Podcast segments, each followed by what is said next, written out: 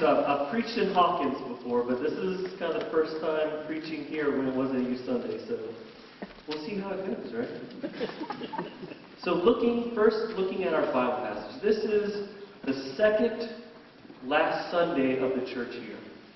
Um, soon we'll have Advent season that begins the church year, that begins um, uh, kind of the preparation of the birth of Christ. But for now, this kind of end of the church year, and our Bible passages kind of reflect that in today's message.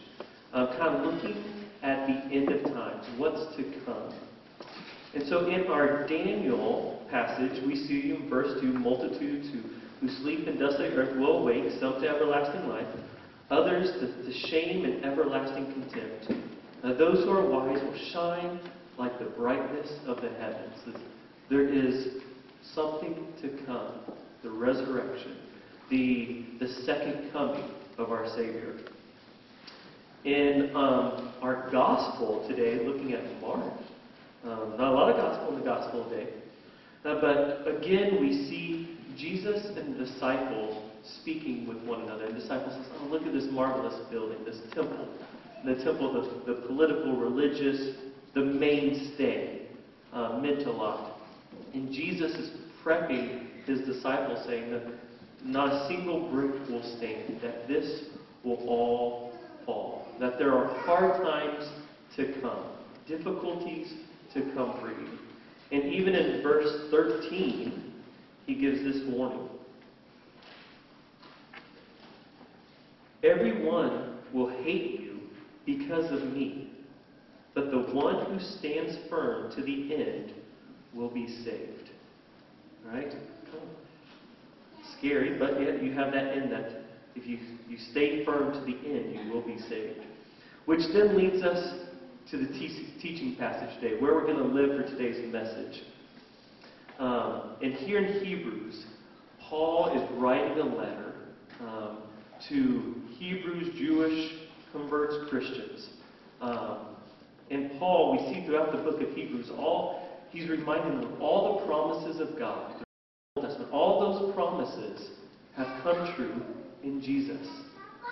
But he's saying, but there are also difficult times ahead of us. And he's asking them to endure to the end, even in the midst of hardship and persecution. And in fact, those last three verses is going to be our three points for our message today. And those three verses talk all about what does this enduring look like. And so, point one, verse 23, if you want to to open your Bible or have your phone or device open to that, that's where we're going to live, those three verses. So, verse 23 reads, reads this.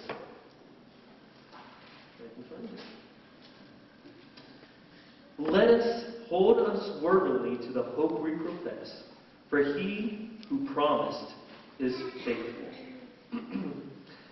that's the NIV version. The ESV version has it like this. It says, hold fast to the confession of our hope.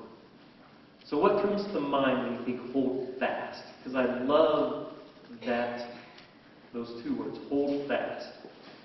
And it defines it as remain tightly secure. And secure to what? What does Paul want us secure to? It's, it's hope. It's all those promises that he's been getting at all throughout the book of Hebrews. The promise um, to rest with God, eternal salvation, eternal inheritance, eternal redemption, remission of sins, life with God, healing, holiness. That that is our hope, and Jesus is the answer, right? That Jesus has fulfilled all those things, so that He's the bridge that we can access those things. And so, because we hold fast, we know the end of the story. Our lives as Christians look different because of this hope, because of Jesus. And so it makes me think of, and my youth have heard me go here before, but go ahead hit the next slide, the Longhorn Network. It's going to make sense, trust me. We're going to get there. So I'm a huge UT fan. Um, always have been, kind of grew up near Austin. I know we've had a decade of terribleness. Um, and like yesterday, for instance. it was pretty awful. Um, but as a Longhorn fan, I'm a passionate, um, emotional man. Just always have been. And I've loved Texas basketball. That's my favorite sport of UT. Um, and hopefully they have a successful year. But as I'm watching a game, um, I don't sit. You know, I stand like this. I'm up and I'm down. I'm screaming at the TV. Uh, my emotions are all over the place watching a game. Um, when they get down by 12 points, it hits me hard. I get depressed. They hit a game-winning shot. I'm screaming. I've woken up multiple babies um, in my lifetime late at night watching UT games, right? Um, but then the Longhorn Network came along. Hmm. And the Longhorn Network is a little bit different. They just show UT sports. And a lot of what they show are reruns, right? Reruns of past games. And what's nice about the Longhorn Network is do you think they show losses on the Longhorn? No. They only show wins. And because of that, I know how the game's going to end. So if I'm watching a UT basketball game, it's from 2007 with Kevin Durant, and they get down by 12 points, I know it's going to be okay because I know they're going to win. This is the Longhorn Network. And the same thing can be said for us as Christians. That because we know the end, right? Because we hold on to that hope of salvation, we know how this is all going to end. It changes the way we live our lives. It changes the way we live every single day of having the end in mind. It changes our relationships. When there's persecution, when there's sickness, when there's bad things that happen, our life as Christians look different because we know the end. An example of this would be my grandfather Adolf. Um, so that's Adolf. I have to do a little explaining here. Um, Adolf is a good German Christian name.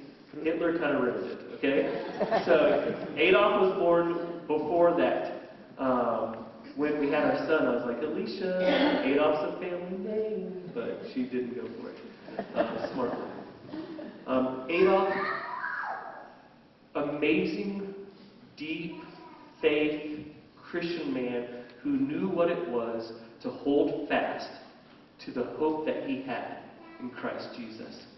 Um, he had a very difficult life in general, but especially the last three weeks of his life. He had lost 40 pounds. My dad said, We need to take you to the doctor and see what's going on. Something's not right. So he goes to the doctor. He gets the diagnosis of pancreatic cancer and that he doesn't have years to live or, or even months to live. He has weeks to live. Um, that it has spread everywhere. And at first, Adolf is, you know, he's kind of taking it all in, and, and he's like, well, can't, can't we just do some surgeries? Can't we just get rid of it and take some things out? The doctor's like, no, we can't take everything out of you. Like, surgery's not possible. And after he kind of got to grips with what he was facing, there's this amazing change in his behavior the last three weeks of his life, where he rested, he held fast in this hope. We, with the family members, you know, those last three weeks, knowing our time was near with him here on this earth, there was family over at his house every single evening. It wasn't us preaching the good news to, to him. It was him secure in what he's believed his entire life, secured in his faith in Jesus Christ and that promise that he was preaching to us. You know, talking about, yes, the past times, but more so talking about the future. You know, doctor tells him he has three weeks to live. He's talking about the future. The future with his God. How exciting that was for him. The impact that that had on our lives. The last two or three days of his life was spent in bed at the very end on pain medication.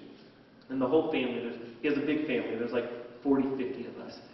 And we would gather every single lunch and dinner, You know, basically, we were all at his house. We all lived close by. Um, and we would take groups of three or four of us, very musical family. So we, three or four of us would go at a time into his room, and we'd sing different hymns. Um, we would pray. And this just went on for two or three days until he finally passed. And so we were there celebrating. We were there a very memorable time for our family, um, worshiping God. Our lives look different because of that hope. If we did not have that hope, those last three weeks, those last three days would look completely different. But it didn't. Because, yes, we were sad. Yes, there was a little bit of anguish, a little bit of why God. But yet, that held us through was that knowledge, the, the promises that God has for us, that God had for Adolf. All right, so that's point one. Sorry, we're going a little slow. So, just, just to finish that point, our lives look different each and every day because of that hope. Point two, we spur one another on toward love and good works. So we have a responsibility to deeply love and encourage our brothers and sisters in Christ. And that helps us to hold fast to that hope. So what does this look like? Um, this past week was ministry team meetings. Um, Laura Keegley usually opens up our, our meetings. There's usually 30, 40 people there. Um, and usually she has a quick little devotion or Bible study. This week she made us get up and do an activity. And you could hear the room just kind of moan like, oh, it's been a long day. We don't want to get up and do something before our meetings. Just let us get to our meetings. We have things to talk about. That's at least what was going through my mind. And so we got up and we, we formed two circles. Uh, an inside circle and outside circle, and we were standing across from one another, and we were supposed to um, say an encouragement, something that uh, we've seen God doing in their life that, that's been encouraging to us, right? And some of these people we knew, I, I've known for years. Some of these people I've known for not very long, hadn't had many. And so immediately I was like, oh, this is going to be awkward. And I think everybody kind of had that feeling, like, oh, why do we have to do this? This is going to be so weird. And so we started, takes about, you know, a minute of them sharing, a minute of me sharing, and then we rotate, and we went through five people or so. And it was amazing. It was an emotional response that I had from that, that silly little 10-minute activity that wasn't so silly. Because it gave me the opportunity to say some things that I had just in my heart that I felt to tell these people, um, sometimes for years, of, of ways, of things I've just seen God at work and how they've encouraged me. It was a beautiful time. It was a beautiful thing. And yet, why did it take me so long? Why did I have to be forced to do that? Hence the word spur one another on. Now, we, we live in Texas. Maybe not all of us have you know, the whole cowboy knowledge. But what does a spur do when a horse doesn't want to go someplace? That spur encourages them to move forward. And, and as brothers and sisters in Christ, we encourage one another. We, we at times spur one another on to love one another. And that first looks like us loving our brother and sister in Christ and seeing then the good works that come from that. Right? You know, I, I had that time of encouragement of those four or five people. You know what it made me want to do? Encourage more people. You know, who else have I not been saying these things to that need to hear them? Um, in a Concordia uh, concordance I was looking at, it said this about verse 24.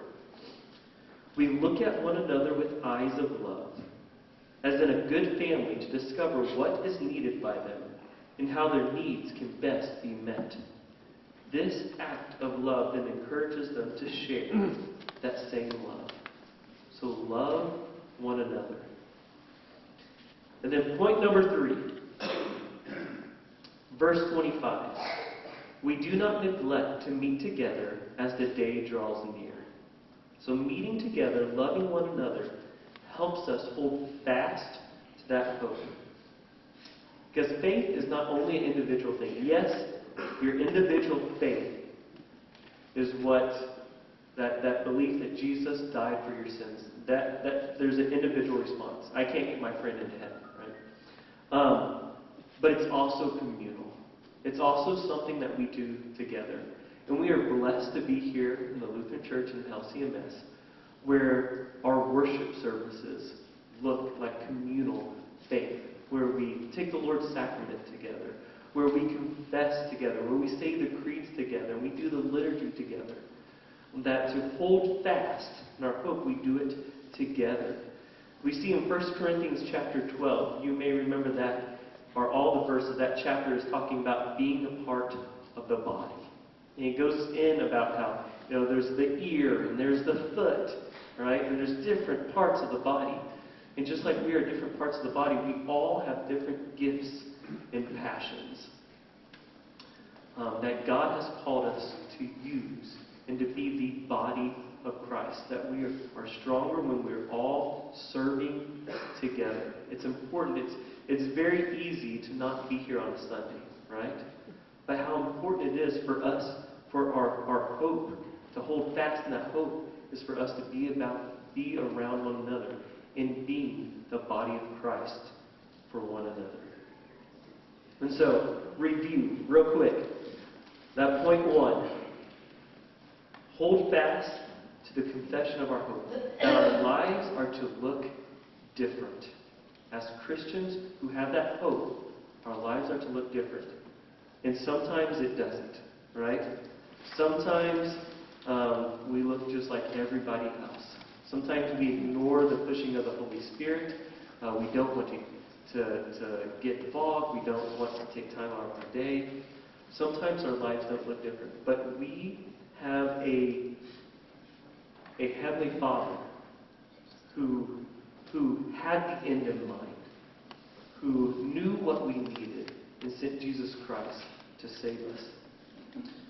Point number two, we spur one another on towards love and good works. You know, I felt guilt all week about Laura forcing me to do something I should be doing all along.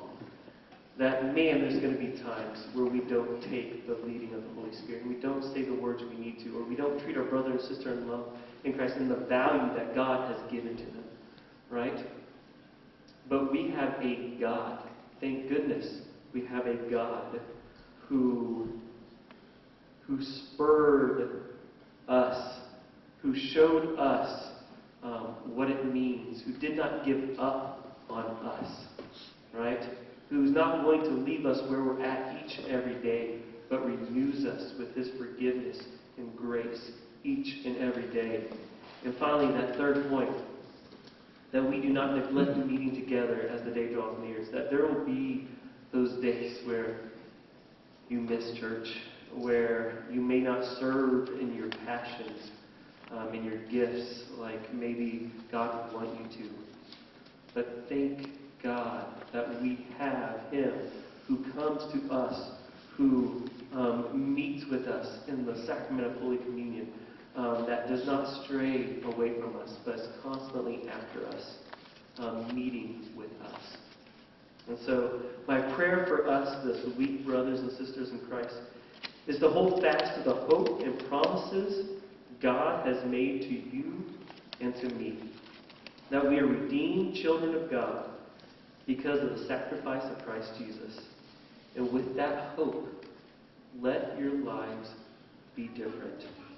React different. Love different. And lastly, encourage one another. Keep each other accountable. And keep each other pointed and focused towards our, our Savior, Jesus Christ. And now the peace of God, which surpasses all understanding, keep your hearts and your minds in Christ Jesus, now and forever.